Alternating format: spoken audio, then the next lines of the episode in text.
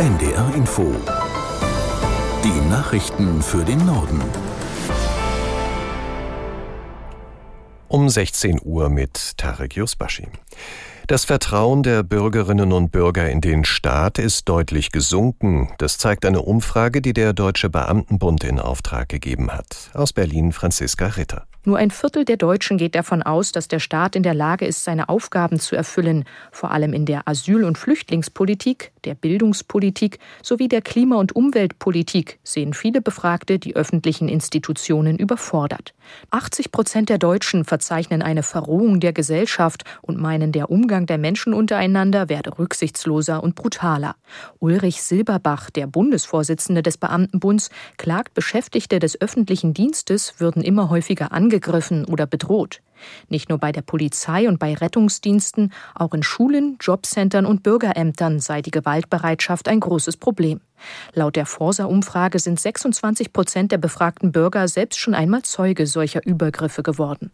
Die Stromproduktion mit kleinen Balkonsolarkraftwerken soll einfacher werden. Das geht aus einem Gesetzentwurf aus dem Bundeswirtschaftsministerium hervor, der dem ARD Hauptstadtstudio vorliegt. Aus Berlin Christopher Jenert. Bisher ist es so, wer ein Balkonkraftwerk installieren will, muss das beim Netzbetreiber anmelden. Außerdem braucht man bis jetzt einen sogenannten Zwei-Richtungszähler. Beides soll wegfallen. Künftig soll man das Balkonkraftwerk nur noch in einer Datenbank eintragen und übergangsweise können auch die alten, nicht digitalen Stromzähler weiterverwendet werden, die sich dann einfach rückwärts drehen, wenn Strom vom Balkon ins Netz gespeist wird.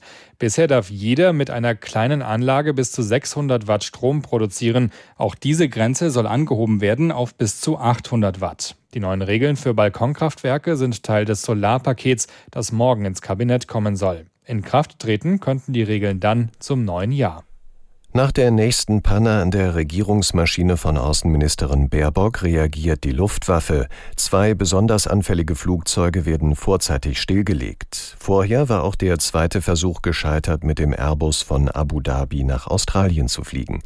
Aus der NDR Nachrichtenredaktion Thomas Kuhlmann. Wieder gab es einen Defekt an den Landeklappen, wieder wurden 80 Tonnen Kerosin ins Meer gekippt und wieder wurde in Abu Dhabi gelandet. Von dort wollte Baerbock eigentlich schon gestern nach Australien, Neuseeland und Fidschi starten.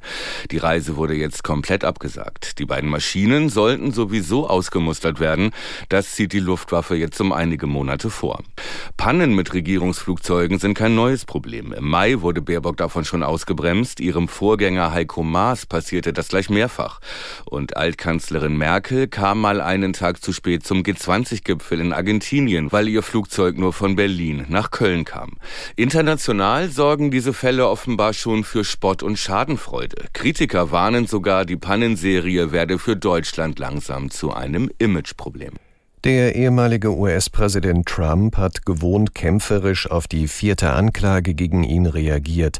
Aus seiner Sicht haben die Ankläger im Bundesstaat Georgia nur die Absicht, ihm im Wahlkampf zu schaden. Aus Washington Sebastian Hesse. Auch Trumps Parteifreunde reagierten wie erwartet. Der Sprecher des Repräsentantenhauses Kevin McCarthy etwa wiederholte den Vorwurf, die Biden-Regierung missbrauche die Justiz für politische Zwecke, um einen Herausforderer auszuschalten. Doch die neuerliche Anklage erfolgte nicht auf Bundesebene, sondern in einem einzelnen Bundesstaat nach dortigem Landesrecht. Neben Trump gibt es 18 weitere Mitangeklagte, darunter sein ehemaliger Anwalt Rudy Giuliani und sein früherer Stabschef Mark Meadows. Ihnen wird gemeinschaftlich zur Last gelegt, Teil einer kriminellen Verschwörung gewesen zu sein, mit dem Ziel, den Ausgang der Präsidentschaftswahl 2020 in Georgia zu Trumps Gunsten zu manipulieren. Spanien steht als erstes Team im Finale der Frauenfußball-WM. Die Spanierinnen besiegten Schweden mit 2 zu 1. Alle drei Tore fielen in den letzten Minuten der Partie. Die spanischen Fußballerinnen haben damit zum ersten Mal den Einzug in ein WM-Finale geschafft. Das zweite Halbfinale findet morgen statt, dann treffen die australischen Gastgeberinnen auf England. Das Finale in Sydney ist am Sonntag. Soweit die Meldungen.